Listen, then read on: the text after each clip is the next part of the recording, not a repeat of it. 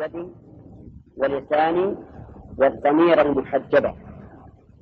أفادتكم النماء مني ثلاثة يدي وهذا جوارح ولساني وهذا قول لسان والضمير المحجبة وهذا اعتراف القلب. طيب إذا قال قائل ذكرتم أن الشكر باللسان هو الثناء على الله سبحانه وتعالى سواء كان يتعلق بهذه النعمة أو بغيرها هل يدخل في هذا قوله تعالى وأما بنعمة ربك فحدث؟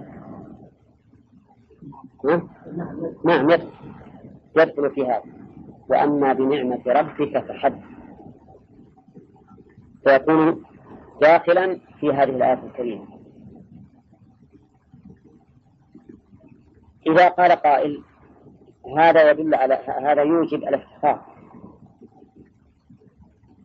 قلنا لا ليس هذا على سبيل الافتخار بل هو على سبيل التواضع لله وأن هذه النعم من الله.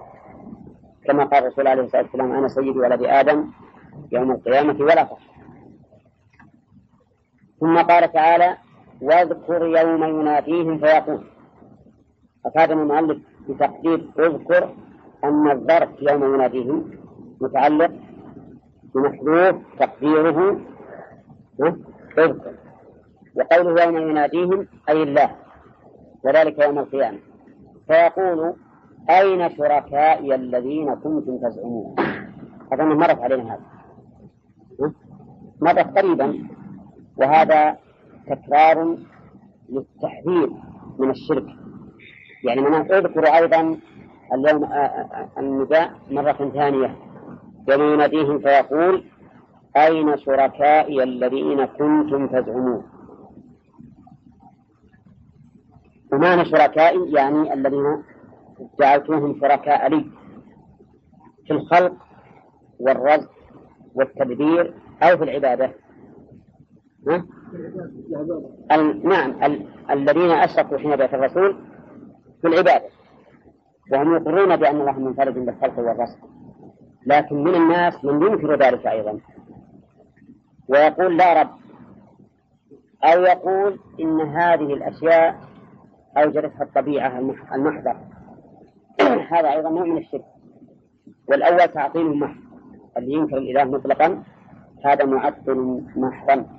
والثاني مشرك وقول الذين كنتم تزعمون قال المؤلف ذكر ثانيا يبنى عليه ونزعنا أخرجنا من كل أمة شهيدا وهو نبيهم يشهد عليهم بما قالوا. أو مما بما؟ يشهد عليهم بما قالوا.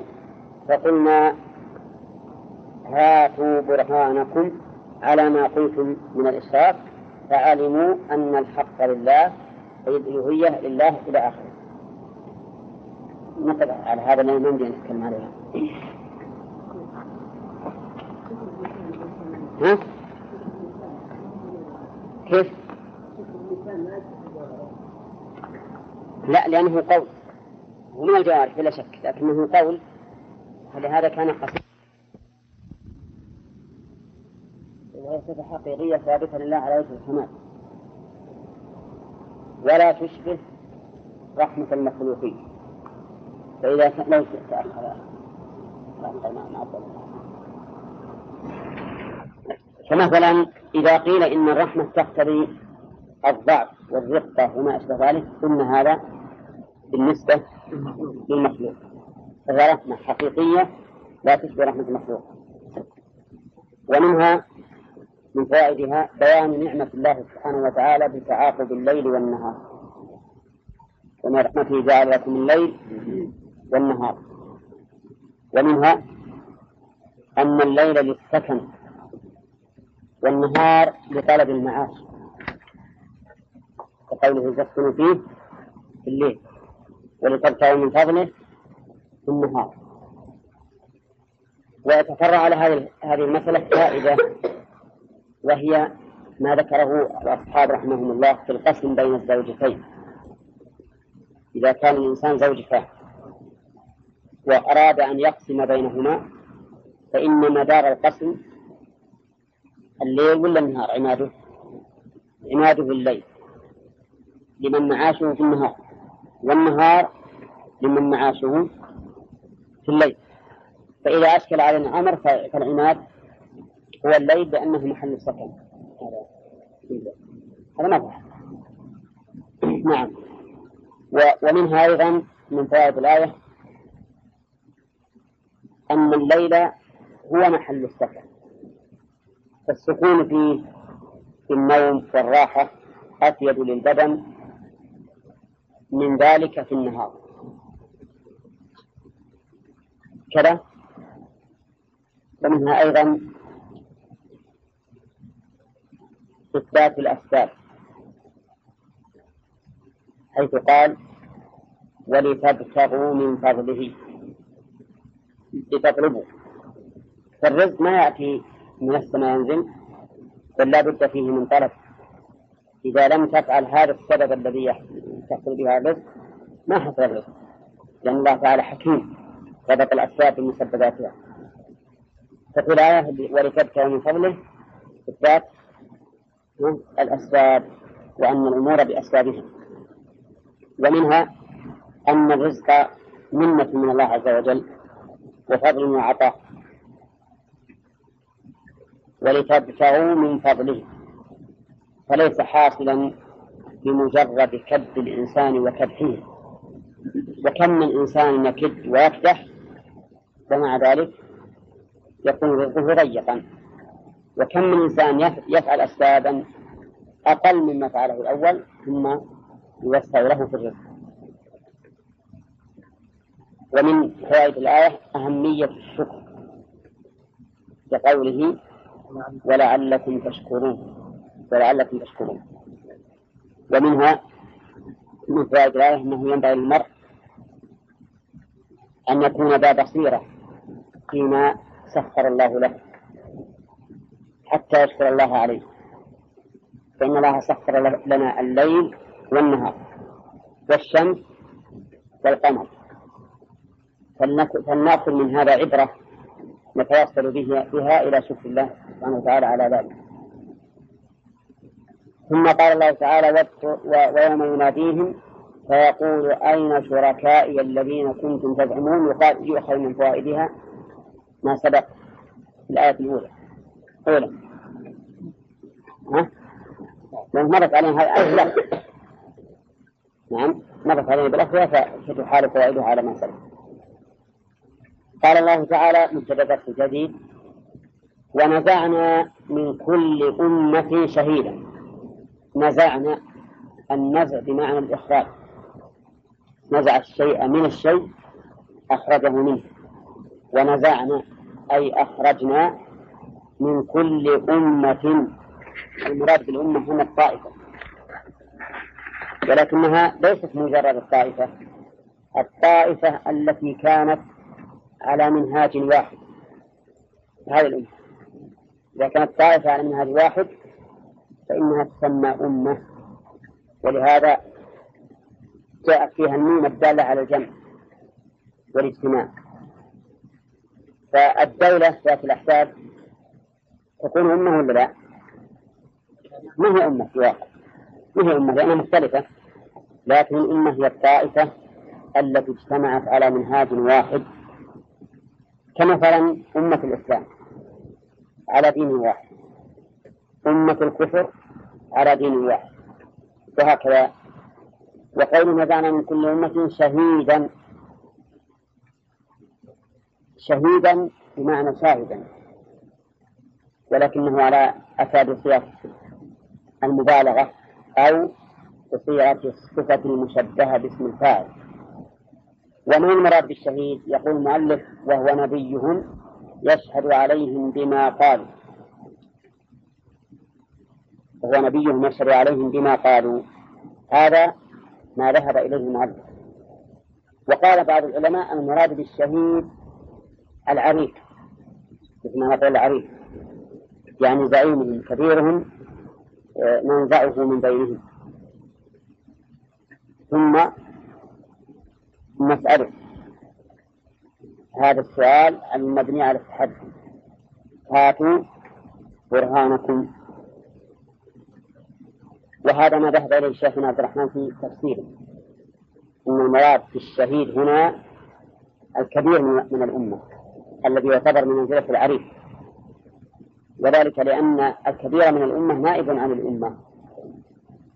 وأيا كان فالأقرب والله أعلم ما ذهب إليه الشيخ هنا.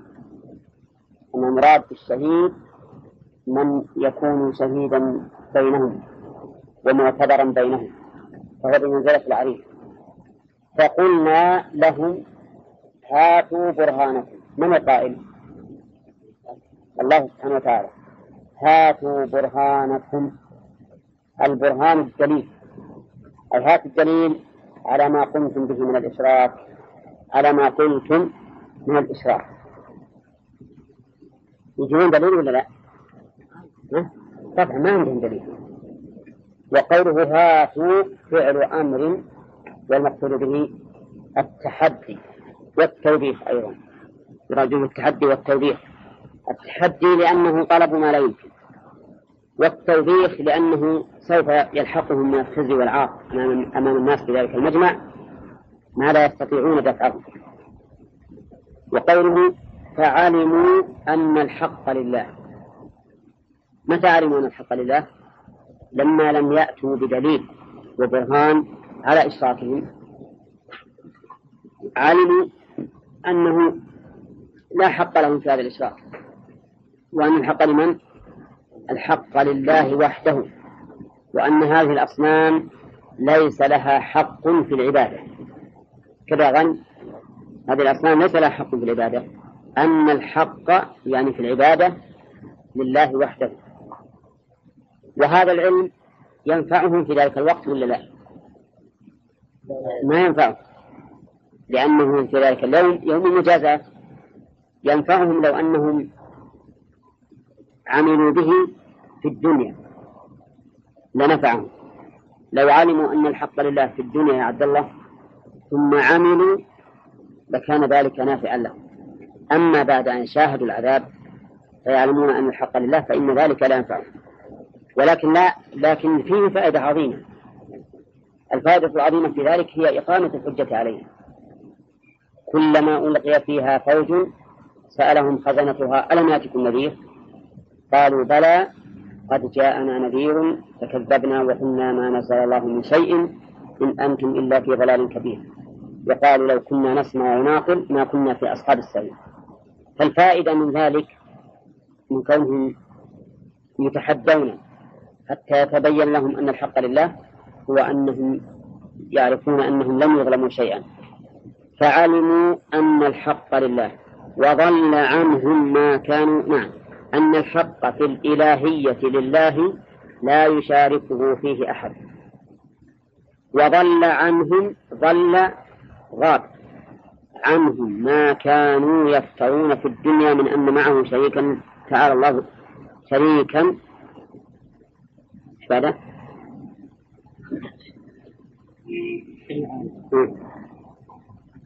من أن معه شريكا؟ تعالى عن ذلك. تعالى عن ذلك. ضل عنهم ما كانوا. ضل.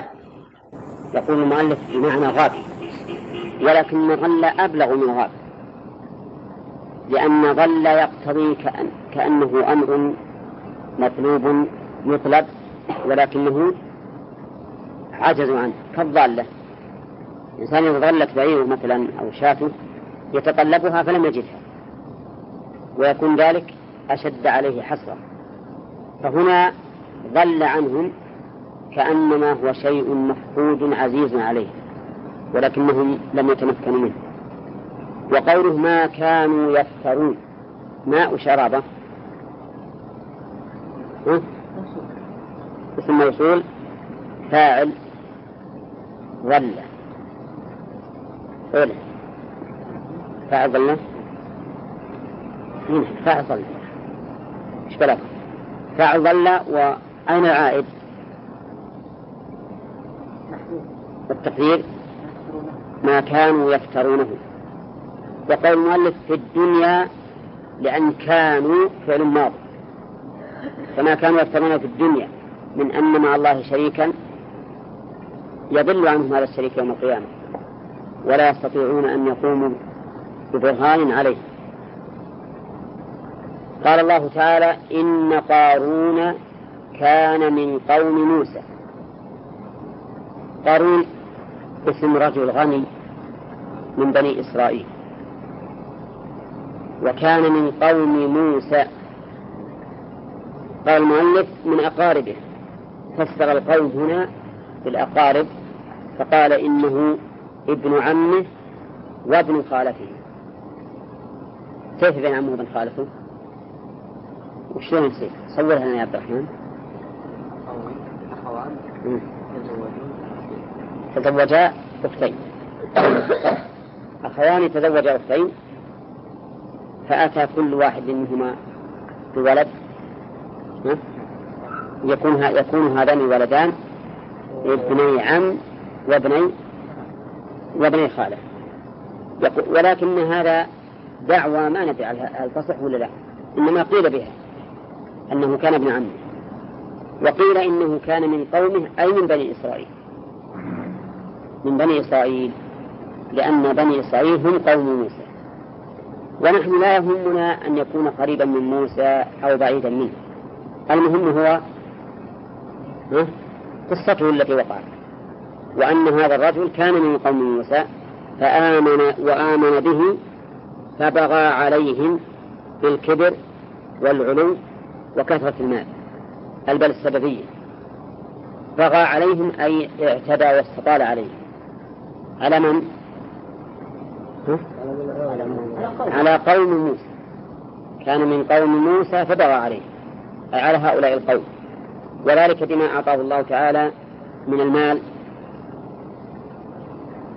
صار طاغيا. وهذا هو شأن الإنسان من حيث هو إنسان. قال الله تعالى كلا إن الإنسان ليطغى أن رآه استغنى. كلا إن الإنسان لا يطغى أن رآه استغنى. فهذا الإنسان إذا إذا كثر ماله ورأى أنه في غنى عن غيره يطغى والعياذ بالله. وآتيناه ألبى ألبى في قوله بالكبر. نعم. قال وآتيناه من الكنوز. آتيناه أعطيناه. من الكنوز أي من كنوز المال. وهو جمع كنز والكنز ما يحتفظ به ويغلق عليه. ويشمل جميع أنواع المال من ذهب وفضة وزمرد وجواهر ونقود وغير ذلك. هذه الكنوز ما إن ما اسم موصول وهي المفعول الثاني لآتيناه ومفعولها الأول؟ المفعول الأول؟ لا. الضمير ألهى في آتيناه. وقوله ما أي الذي إن مفاتحه لتنوء بالعصبة. إن حرف توكيد وما تنصب الاسم الخبر. ومفاتح اسمها وجملة لتنوء خبرها وجملة من وخبرها واسمها وخبرها صلة الموصول ما؟ يعني الذي إن مفاتيحه لتنوء بالعصبة. المفاتيح تنوء أي تثقل بهم. قال المؤلف إن مفاتيحه ومفاتح جمع مفتاح وهو اسم للمفتاح نعم. لتنوء لتثقل تثقل بالعصبة الجماعة أولي أصحاب القوة أي تثقلهم فالباء للتعدية ألبى في قوله بالوصفة لتعدية الفعل إلى مفعوله بحرف الجر. وذلك وإنما احتاج المؤلف إلى هذا لأن ماء ينوء يتعدى بنفسه أو بحرف الجر. وهنا يتعدى بإيش؟ بحرف الجر. أي تثقلهم فالباء للتعدية. وعدتهم قيل سبعون وقيل أربعون وقيل عشرة وقيل غير ذلك. عدة من؟ عدة العصبة ولا ريب أن العصبة هي الجماعة التي يعصب بعضها بعضا والعصب في اللغة الشد ومنه سموا قرابة عصبة لأنهم يشدون أزر قريبهم.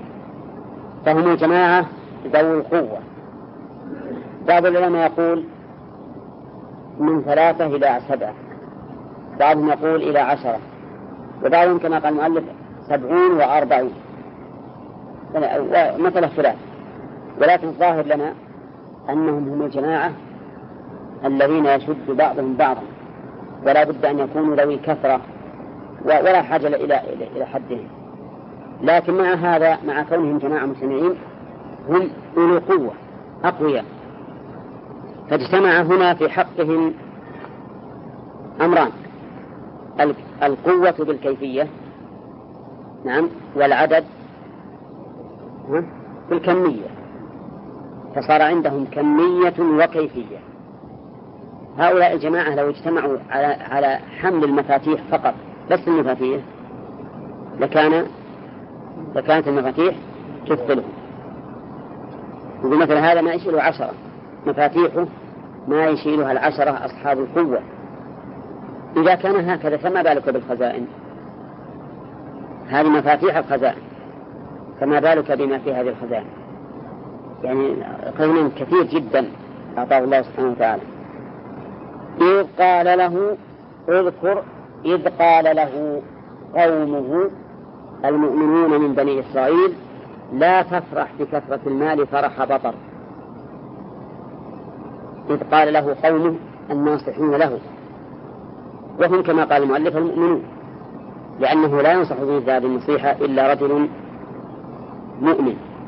وكلمة إذ قال له قومه الإضافة تفيد بيان أن هؤلاء على جانب كبير من النصح لأن من كان من قومك فإنه يبعد أن يغشك ولا بد أن يكون ناصحا لك.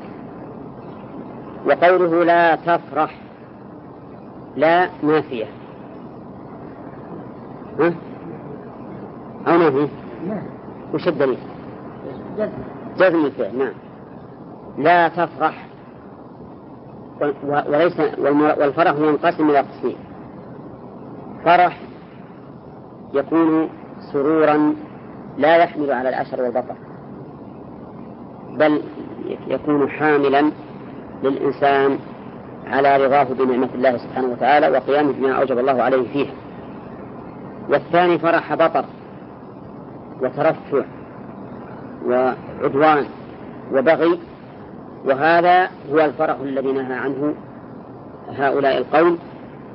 قارون إن الله لا يحب الفرحين. إن الله لا يحب الفرحين. وهذه الجملة هل المراد لا يحب ولا يكره؟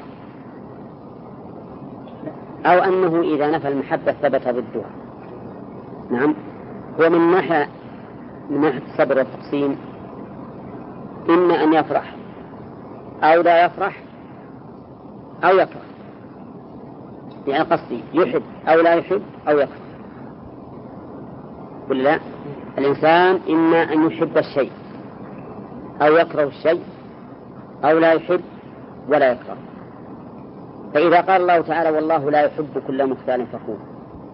والله لا يحب الفرحين. والله لا يحب الفساد. هل المعنى نفي المحبة فقط؟ ويكون هذا الأمر الذي نفت المحبة فيه ليس محبوبا ولا مكروها عند الله. أو المراد إثبات ضد ذلك. الظاهر والله أعلم أن المراد إثبات ضده. وإن كانت القسمة العقلية لا تقتضي ذلك لكن السياق يقتضيه. لأن كل شيء نفى الله أنه يحبه نجد أنه مما يكرهه الله. والله لا يحب المفسدين لا يحب الفساد لا يحب كل مختال فخور لا يحب المسرفين لا يحب الفرحين. فالظاهر من السياقات أن المراد إيش؟ إثبات الكراهة. لكنه أتى بنفي المحبة لأن المحبة محبوبة. فكأن هذا الذي أحب الفساد أو أحب الفرح وما أشبه ذلك يقابل بنقيض قصده. وقوله الفرحين بذلك المشار إليه كثرة المال بذلك أي بكثرة المال والمراد بالفرح الذي نفى الله محبته فرح البطر والأشر. فإذا قال قائل ما الجمع بين قوله تعالى هنا إن الله لا يحب الفرحين وقوله قل بفضل الله وبرحمته فبذلك فليفرحوا. هو خير مما يجمعون قلنا إن المراد بقوله بفضل الله وبرحمته فبذلك فليفرحوا. هو خير مما يجمعون فرح بفضل الله الدين العلم والإيمان. ولهذا قال هو خير من مما يجمعون من الدنيا. فدل هذا على أن الفرح الذي أمر به أن يفرح الإنسان بما أنعم الله به عليه من العلم والإيمان. وثبت عن النبي عليه الصلاة والسلام أنه قال من سرته حسنته وساءته سيئته فذلك المؤمن. أما الفرح الذي لا يحمد صاحبه فهو الفرح بالدنيا على وجه البطر والأشر. طيب الفرح بالدنيا على وجه أنه حصل للإنسان ما يسره. لا بطرا. هذا لا بأس به. قال عمرو بن سلمة الجرمي لما كساه قومه ثوبا. قال فما فرحت بشيء بعد الإسلام؟ فرحي بمثل هذا الثوب أو قال بهذا الثوب. ها؟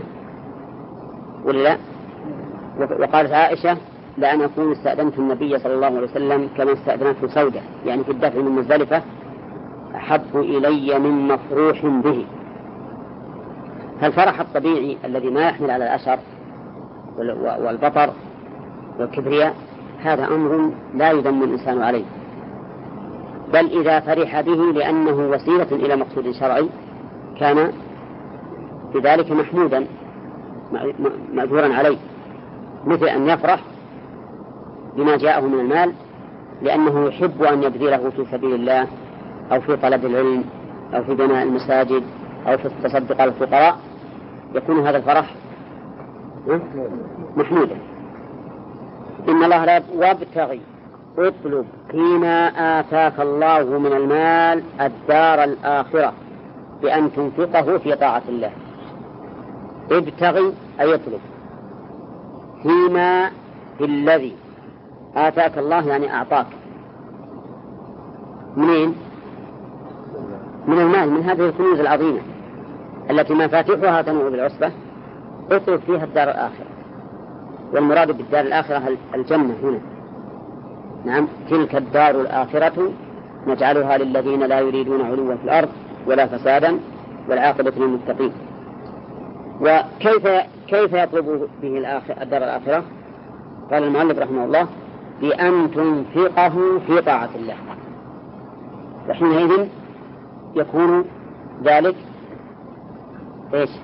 ذكرا لك عند الله في الدار الآخرة.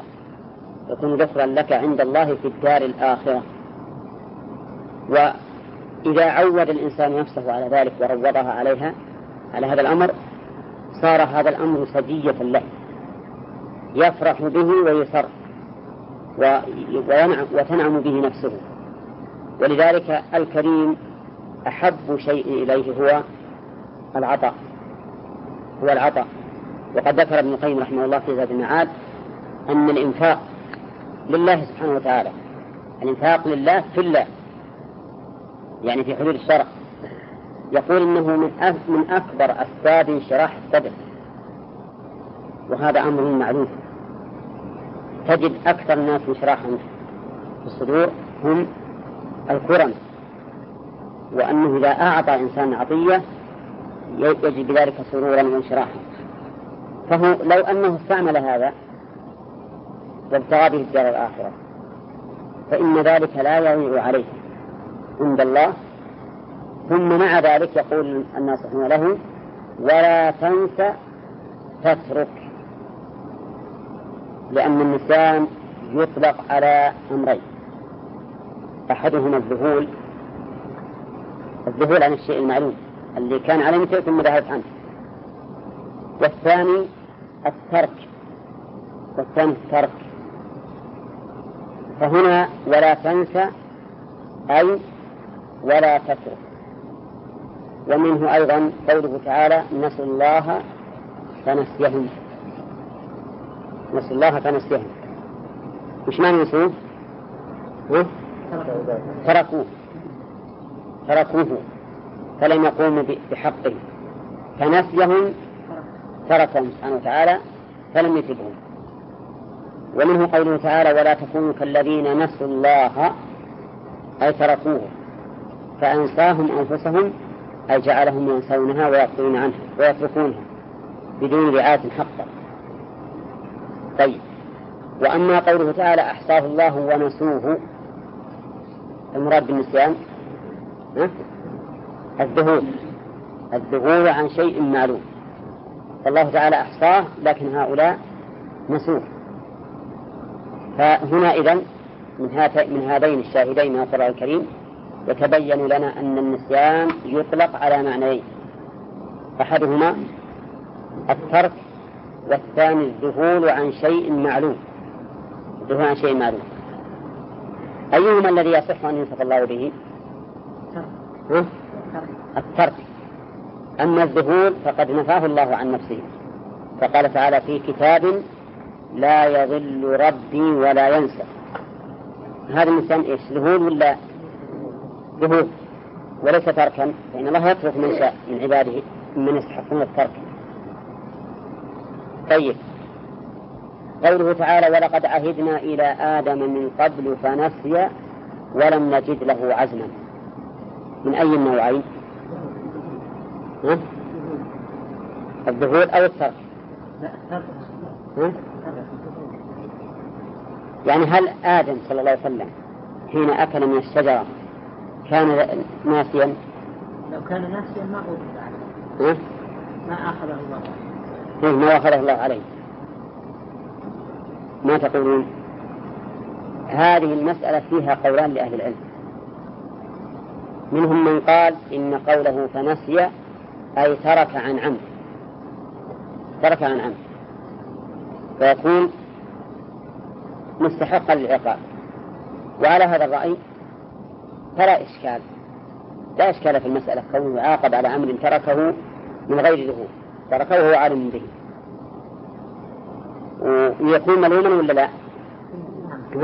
يكون ملوما ولهذا قال ولم نجد له عزما ومنهم من قال إن المراد بالنسيان الذهول. وهؤلاء قصدوا بذلك تجنب وصف آدم بتعمد المعصية. تجنب وصفه بتعمد المعصية. لأنه إذا تركه عن النسيان يعني عن ذهول يلام ولا ولا ما يلام؟ ما يلام.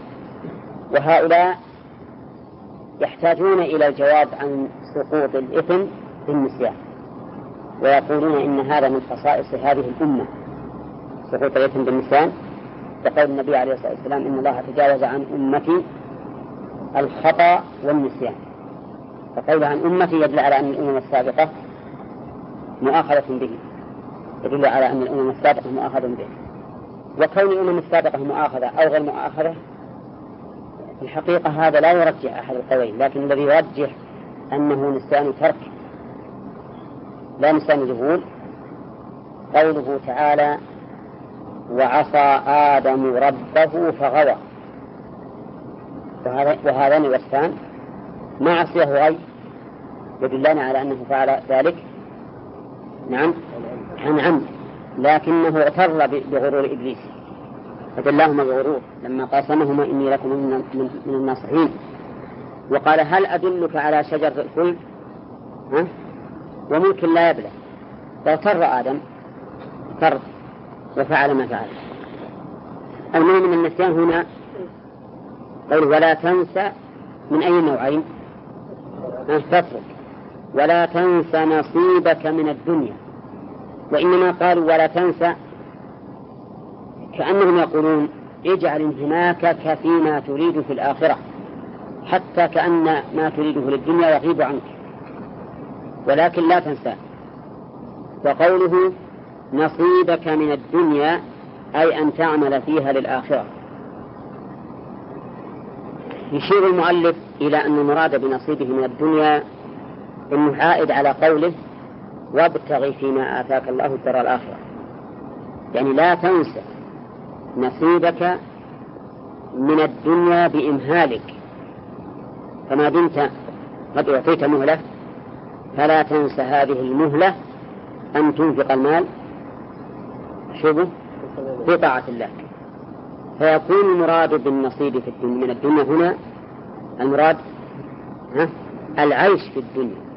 يعني لا تنسى أن أن تغتنم الفرصة في هذه الدنيا فتنفق. فتكون الجملة هنا عائدة على الجملة الأولى على الجملة الأولى في المعنى.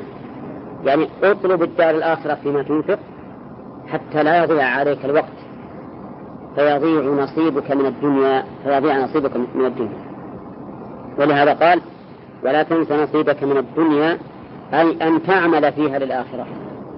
كأنه يقول اغتنم هذه المدة التي هي نصيبك من الدنيا. اغتنمها لإيش؟ للآخرة. فتكون الجملة الثانية عائدة على الجملة الأولى. ويحتمل وهو الأقرب ولا تنس نصيبك من الدنيا أننا لا نأمرك بترك بأن تنفق جميع مالك في الآخرة بل اطلب الآخرة فيه. نعم. وخذ نصيبا من الدنيا لك. فنحن لا نريد أن تنخلع من مالك. ولكننا نريد أن تبتغي به دار الآخرة. ومع ذلك فخذ نصيبك من الدنيا من طيب المأكل ونظافة المنزل والثياب والزوجات وما أشبه ذلك. وهذا المعنى أقرب وأصح لأننا على ما على الذي ذهب على المعنى الذي ذهب إليه المؤلف تكون الآية أو فيها شيء من التكرار. ثم هل هي تكون سببا لجلبه وقبوله النصيحة؟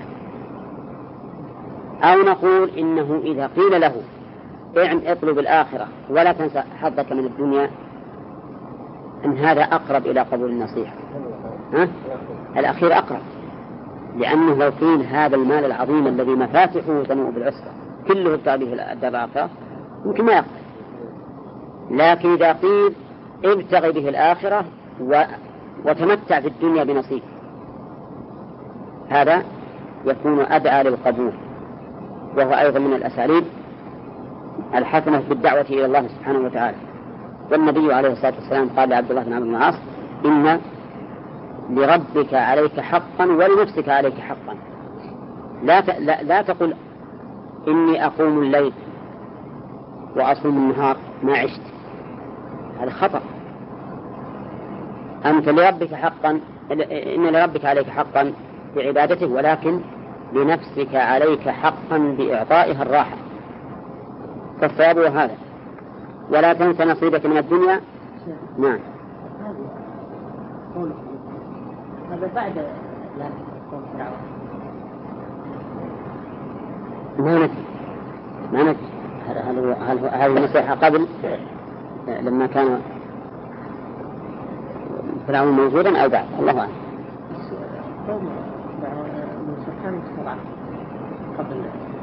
قبل ما يمنع أن هذا الرجل كفر واتصل بفرعون وصالها الأموال العظيمة ما في مانع نعم و... قال وأحسن وأحسن للناس بالصدقة كما أحسن الله إليك. هنا المؤلف خص الإحسان. قال أحسن للناس في الصدقة. ولكن الصحيح أن المراد ما هو أعم أي أحسن في عبادة الله وفي معاملة عباد الله. أحسن كما أحسن الله إليه. الكاف هنا للتشبيه ولا ولا للتعليل؟ ها؟ للتعليل. لا ولا تكون للتشبيه. لأنه ما يمكن الإنسان يحسن يحسن مثل ما أحسن الله إليه. إحسان الله إليه أكمل وأعظم. فالتشبيه ممتنع. فيكون الكاف هنا للتعليل. وقد جاءت الكاف للتعليل في عدة مواضع من القرآن. مثل قوله تعالى واذكروه كما هداكم.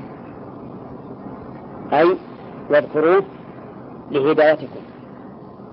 ومثل قوله صلى الله عليه وسلم اللهم صل على محمد وعلى آل محمد كما صليت على إبراهيم وعلى آل إبراهيم.